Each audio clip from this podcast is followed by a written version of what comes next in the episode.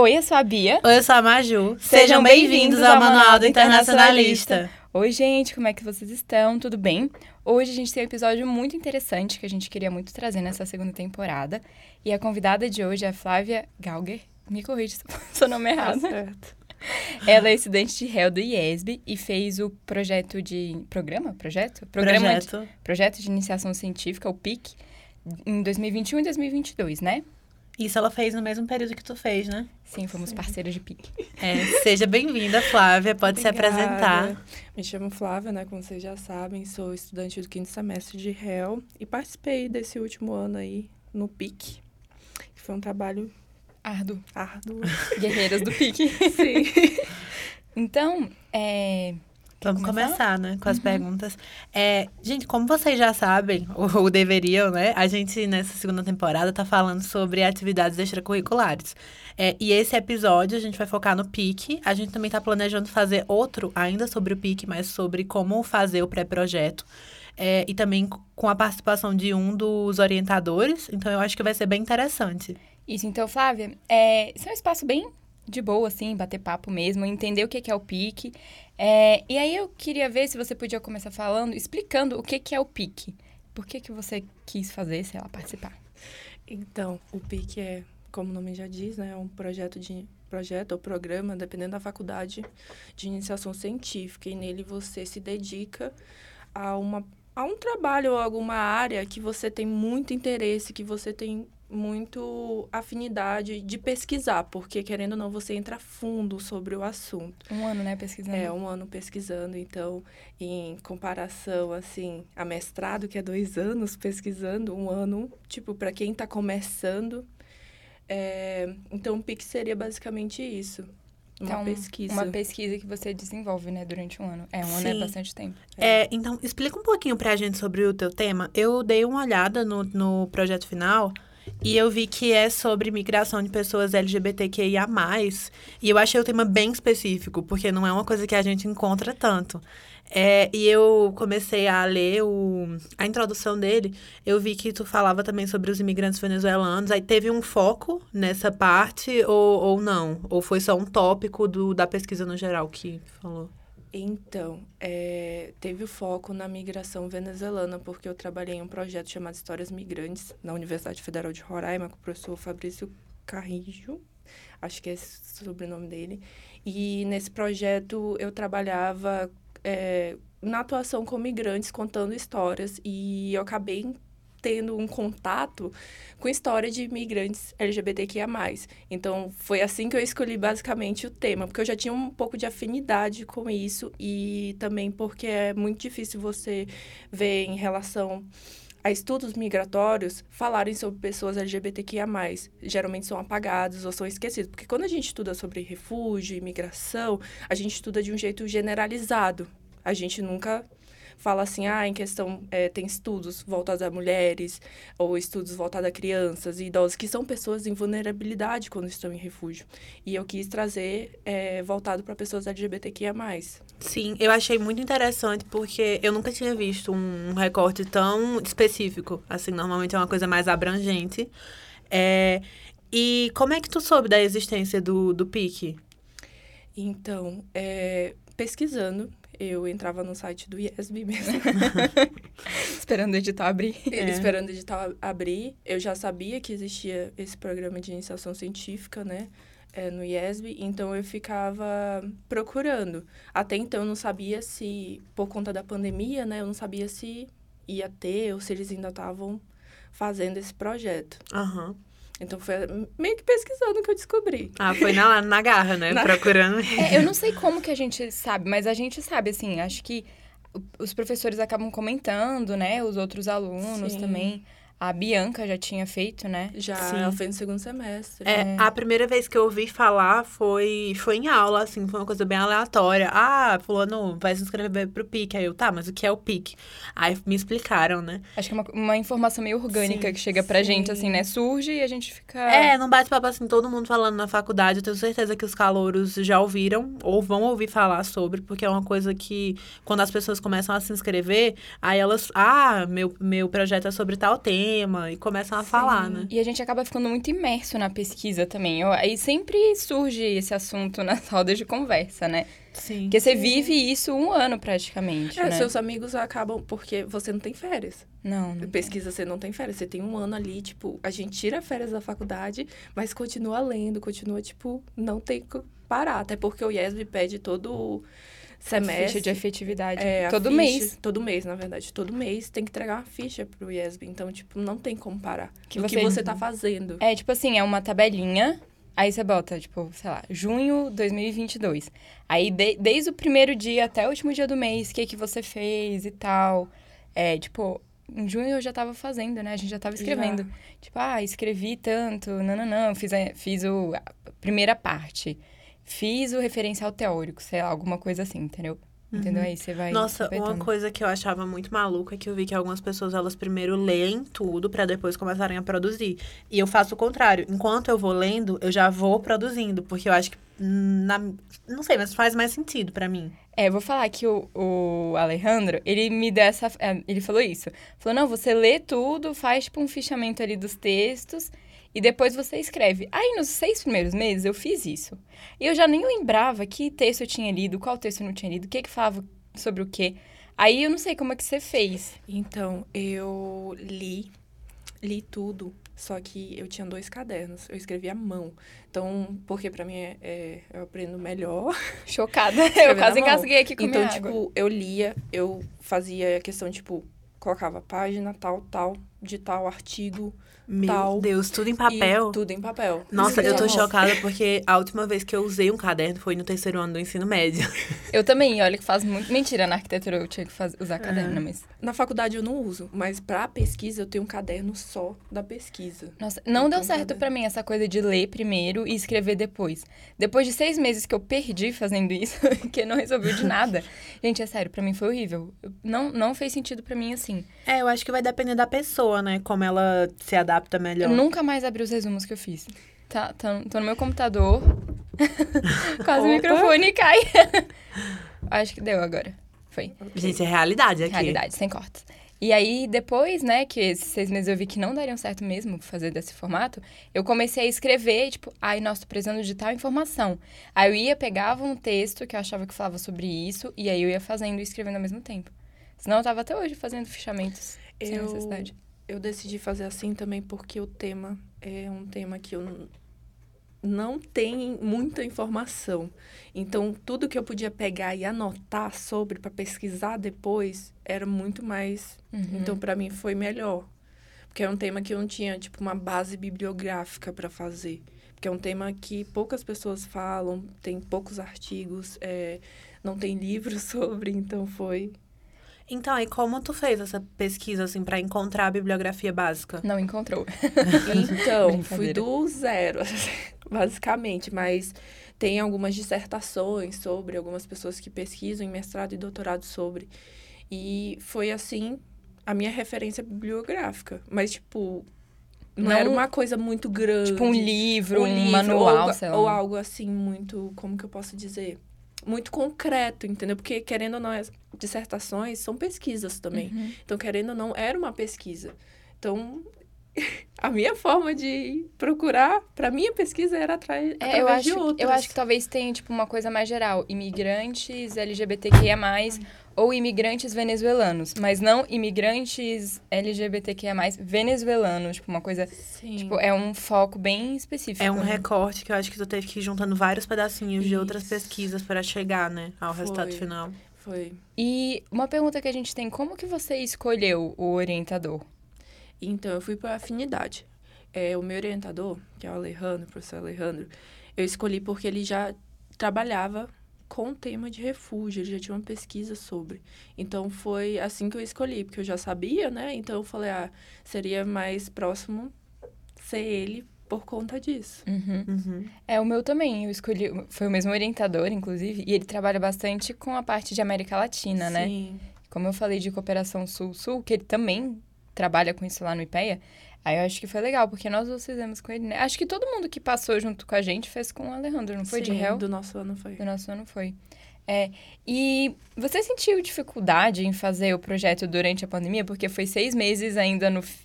Não sei se a gente pode falar fim da pandemia, mas no fim da aula online, né? E 6 meses na aula presencial. Então, não, foi muito tranquilo. A dedicação era ali pro projeto. E como meu projeto era de refugiados venezuelanos, então a minha pesquisa foi em Roraima. Uhum. Então, foi uma pesquisa tipo de campo? A ideia inicial era para ser de campo em si, só que aconteceu essa questão da pandemia e tal, e acabou muito tarde, eu tive que vir para Brasília, então foi meio que de campo, mas nem tanto, mas assim, não tanto quanto eu queria que fosse. Mas você, por exemplo, entrevistou pessoas ou conversou? Eu cheguei a conversar com pessoas. E aí entrou no seu trabalho como? Teve uma parte de entrevistas? Então, acabou, não entrando. Ficou fora a parte por conta desse tempo mesmo da pandemia. Eu não tive tanto tempo que eu queria para a pesquisa de campo. Mas no meu pré-projeto era para ser uma pesquisa de campo. Quando eu me submeti... serviu mais como um embasamento, assim, de você ter conhecido e conversado com pessoas que passaram por aquilo, né? Sim. Tá bem. Vamos para a próxima pergunta, Flávia. Eu queria saber se você teve dificuldade para aplicar a ABNT, porque eu vejo que várias pessoas ficam falando, nossa, mas eu odeio a ABNT, é muito difícil. E eu, particularmente, para mim é uma coisa, ok, porque eu acho que é só você seguir as regras. Só que eu vejo que muitas pessoas têm dificuldade. Como foi contigo isso? Foi muito tranquilo. A ABNT eu sempre, acho que desde que eu entrei na faculdade, eu sempre tentei seguir, até porque, querendo ou não, todos os trabalhos a gente tem que entregar na norma da ABNT. Sim. Então, pra mim, foi bem tranquilo. As pessoas acham que é um bicho de 7 cabeças, mas é uma coisa tão simples. Sim. Tem até manualzinho, né? Que, então... primeiro, margem. Segundo, espaçamento. Tem um site na internet, você coloca normas da ABNT. Aí vem um tutorial que, assim, em 5 minutos você aprende, em 5 minutos você coloca. Por isso que, às vezes, eu não entendo muito bem.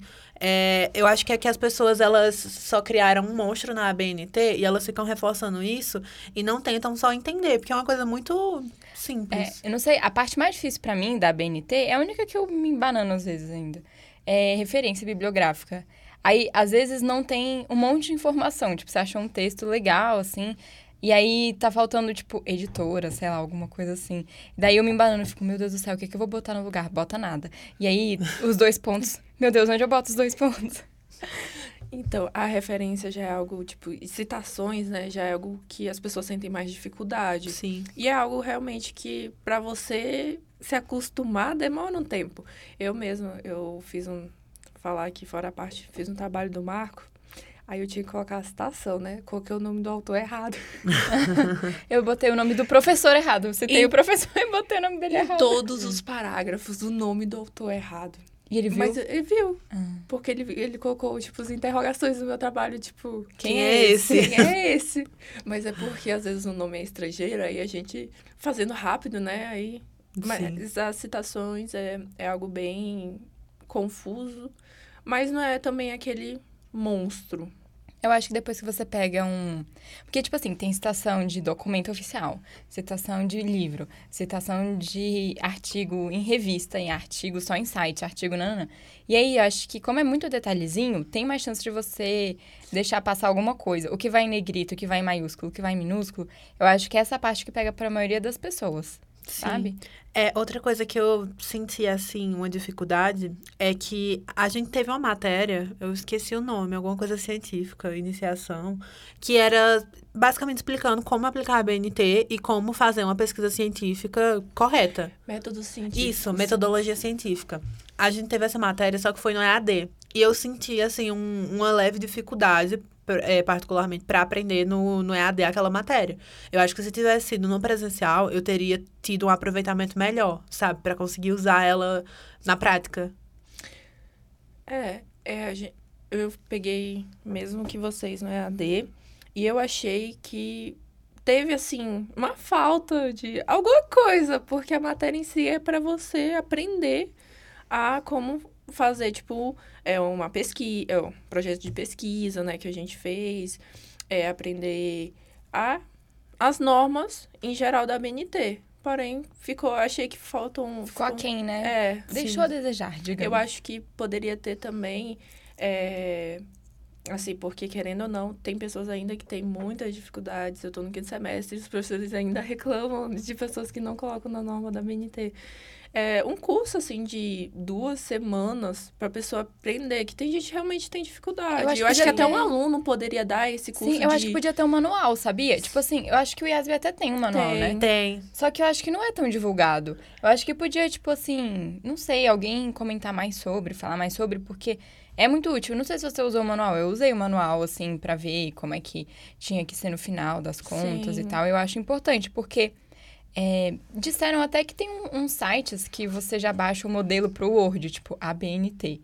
Foi, a Mosquera tava falando isso essa semana. É, foi isso, foi a Mosquera. Ela disse que tinha como programar e você só clica assim no botão e automaticamente o computador já coloca todo o seu texto, todo o trabalho nas normas da ABNT. Por exemplo, no Word você pode criar modelos. Ali quando você abre um Word, né, tipo página, nova página. E aí tem vários modelos. Aí, normalmente, a gente clica em página em branco, né? Uhum. Que aí vem aquela página do Word normal. Tem como você criar modelos. Então, já tem como você criar modelo capa, sumário e, tipo... deixar tudo pré-programado. Eu acho que... eu já vi um site que fala sobre... que, tipo, você tem como baixar o modelo do Word. Vou até pesquisar. Lá vou fazer mais uma promessa. Porque, Flávia... todo episódio a gente faz uma promessa. Ela tá pior do que política, eu já disse a ela. Eu vou tentar achar isso e vou botar nos stories. E a gente pode deixar um destaque. Eu acho que a gente podia criar um post, outra promessa, com algumas normas básicas da ABNT e depois colocar o link do manual do IESB nos stories. Isso, perfeito. E eu vou ver se eu acho esse modelo também na internet, que a gente bota, tipo, aquele arraste pra cima. Uhum. Sim. Eu adoro isso, gente.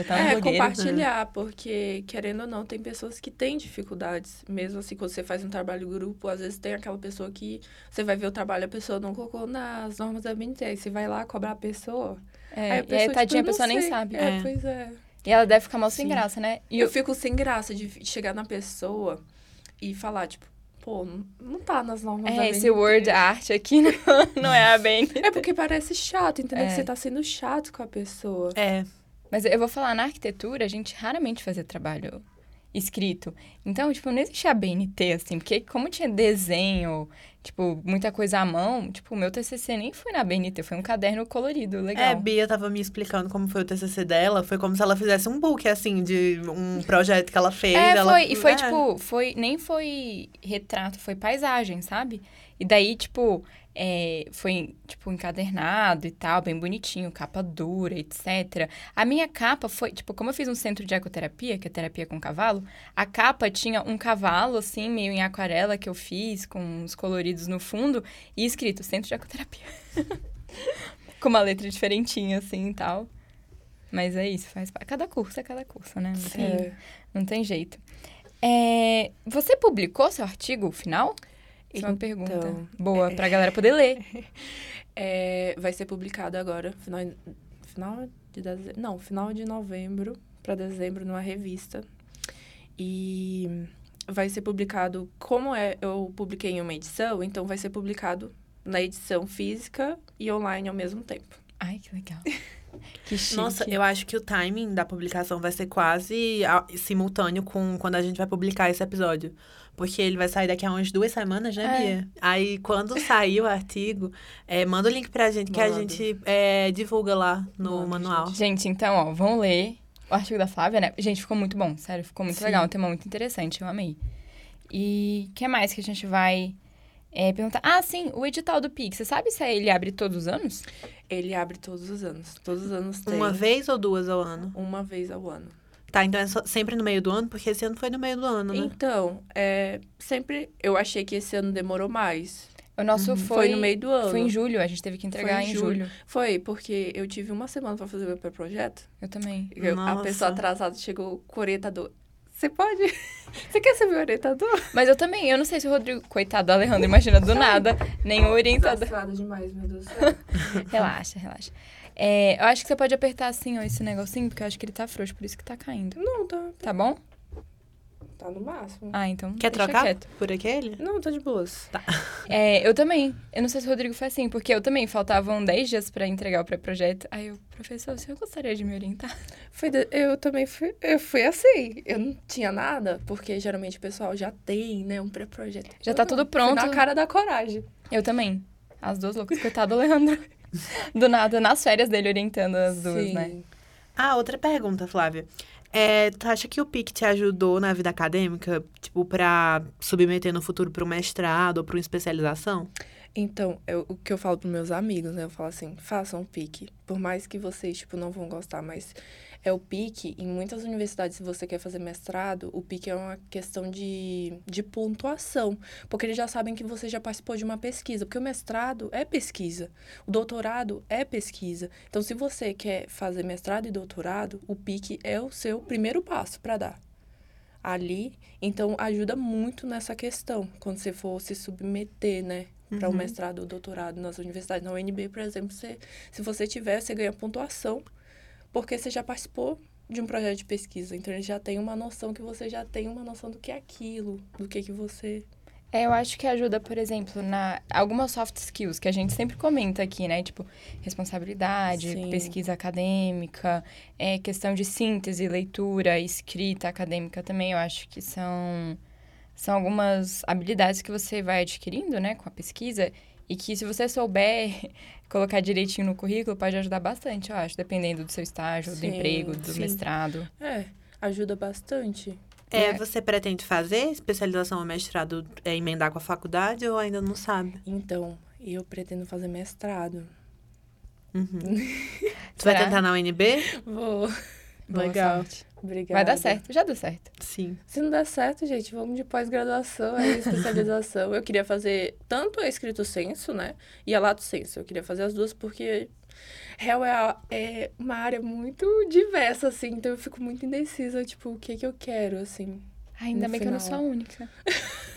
Eu fico assim, eu posso fazer alguma coisa de marketing, mas eu também posso fazer alguma coisa, tipo, de segurança internacional. E... mas eu acho que bastante gente tem... Boa ideia de episódio, viu? Um dia. Já tô prometendo outra coisa. As diferentes áreas, como escolher, às vezes é legal até pro... mas eu acho que a gente já programou um episódio sobre... Ótimo. Na temporada sobre o mercado de trabalho. Que é a última, né? Gente... já tava no planejado, mas... Só reforçando aqui que vai ter. E o edital, a gente já falou, abre todos os anos, né?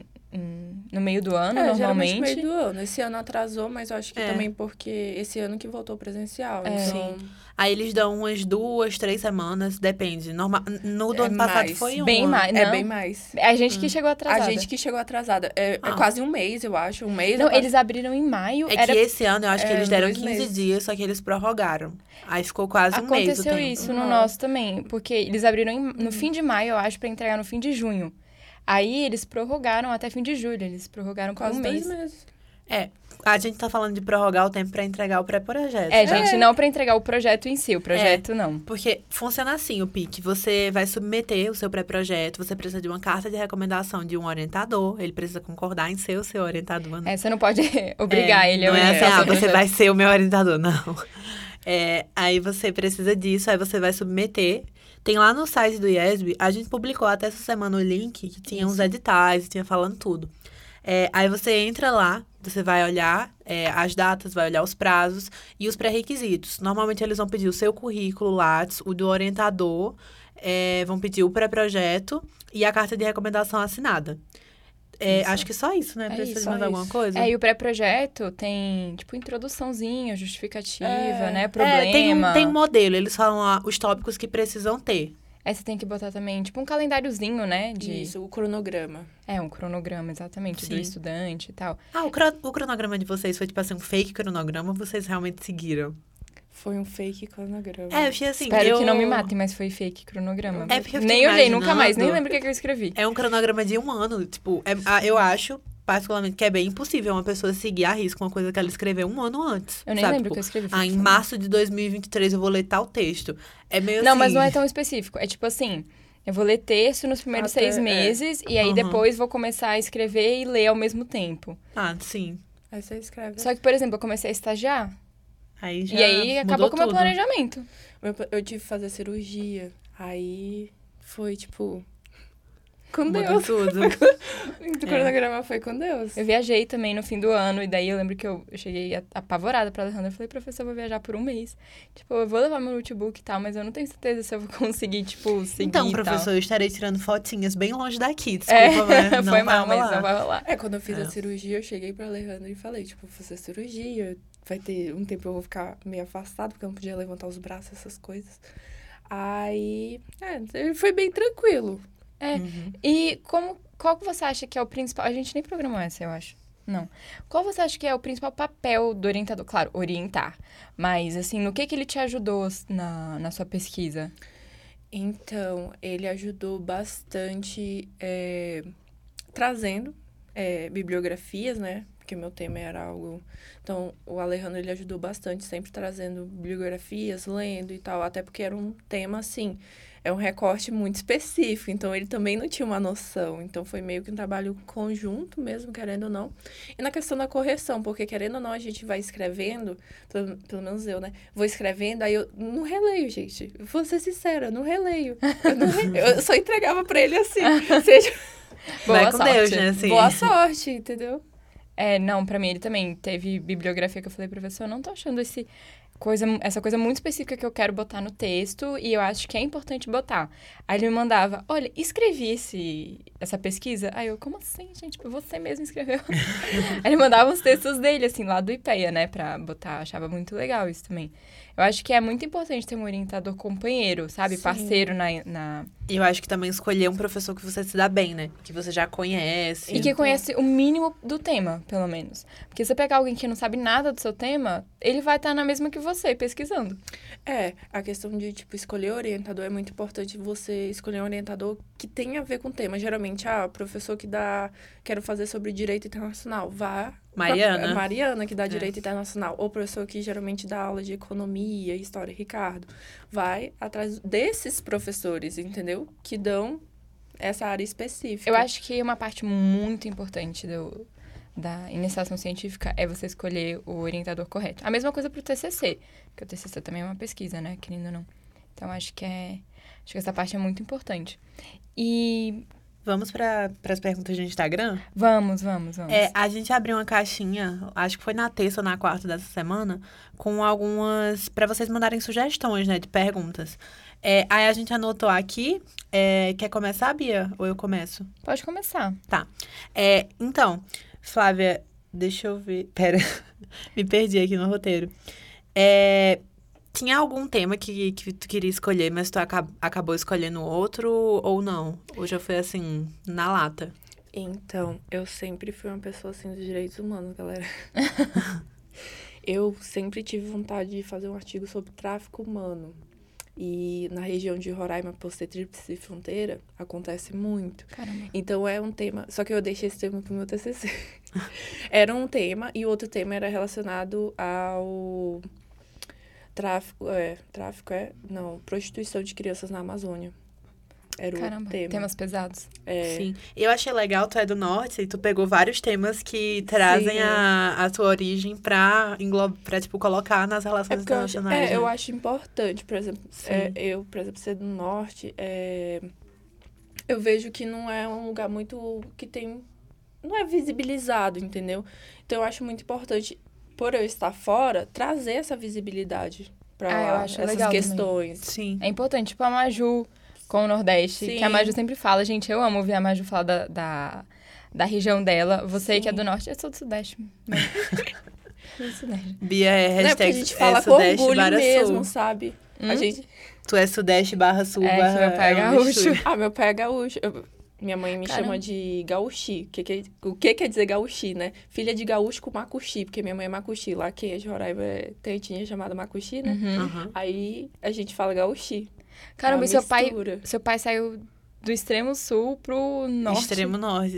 Foi. Gente, é porque meu pai, ele, na época do garimpo, ele trabalhou como garimpeiro. Uhum. Caramba, ele saiu de muito longe. Ele saiu garimpo, muito... porque minha mãe também trabalhava no garimpo. Ele saiu de muito longe, tô chocada. Sim. É o destino, né, gente?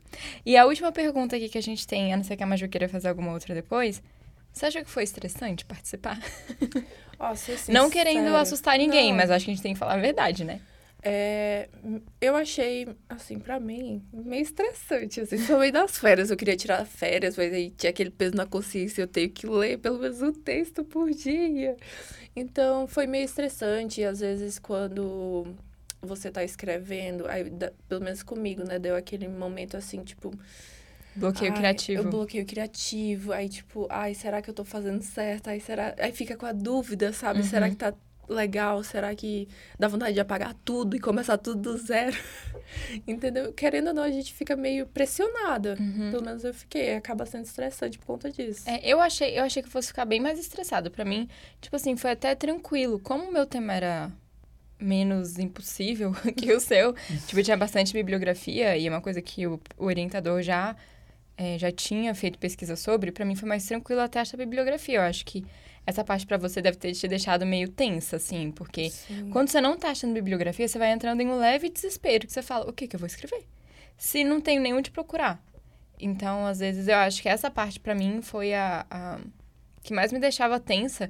E, assim, eu tinha planejado escrever tudo, não tudo, mas terminar no meio de julho. Daí eu fui meio que postergando, sabe? E daí eu acabei terminando no fim de julho. Mas mesmo assim, aí você fica, meu Deus, eu preciso escrever pelo menos alguma coisa hoje. Nem que eu escreva bom dia no Word, e ponto final e salve. Então, tinha dias que tipo, eu sentava pra escrever e tipo, não fluía. Não ia e eu ficava, meu Deus do céu, e agora o que eu faço? Preciso terminar. E como meu tema, por mais que ele tenha esse recorte, é um tema que tipo, tem muita coisa e muita informação. E quanto mais você lê, né? Porque ninguém quer ler notícias ruins. E acabava, tipo, querendo ou não, eu lia sobre notícias, como eu li um caso que teve de uma travesti venezuelana que foi assassinada lá em Roraima. Ai, que horror. Então, tipo, você lê coisas ruins, sabe? E eu ficava, meu Deus do céu. Tipo, querendo ou não, isso... O sistema foi pesado, né? Pesado. Tinha uma energia, assim... porque, primeiramente, eu construí meu artigo falando sobre os direitos dos refugiados. Então, eu dei aquela...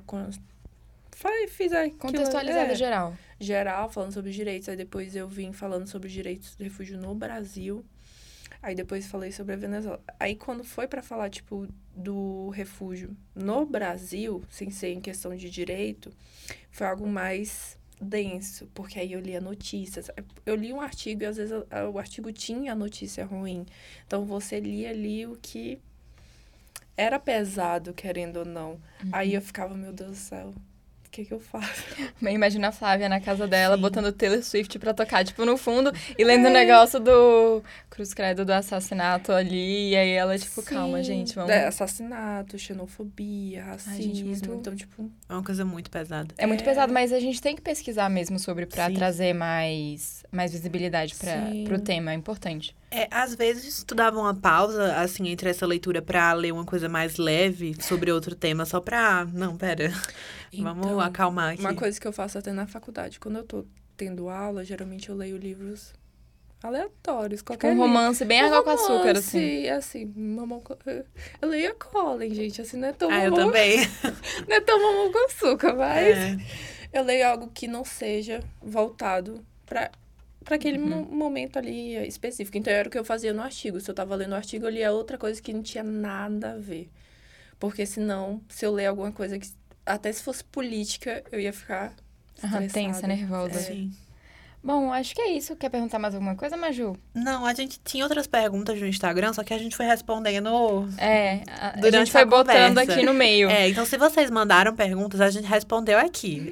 Todas que perguntaram, sim, a gente botou aqui no meio. A gente só não anunciou que era do Insta. Momento agradecimento, né? E eu já ia esquecer, gente. Às vezes eu esqueço. Então, todo episódio a gente faz esse momento de agradecimento. Quando a gente lembra. A gente tem um sim. A gente sempre gosta de agradecer ao Integre, principalmente Cauê e Larissa, que vestiram a camisa do podcast e defenderam com unhas e dentes esse projeto. Ao Marco, coordenador do curso também, que fez de tudo para que acontecesse. Ao IESB, porque sem o IESB a gente não estaria aqui na sala gravando. E ao Alisson, que é o técnico do som, que está aqui sempre aturando a gente, rindo das nossas piadas. E da nossa falta de jeito com tecnologia, né? Sempre. Então é isso, gente. A gente vai se despedindo de vocês agora.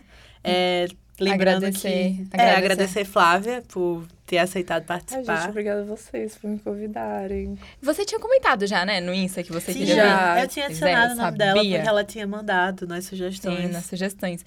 Então, gente, lembrando que eu sabia. E eu sou a Maju. Obrigada por escutarem ao Manual do Internacionalista.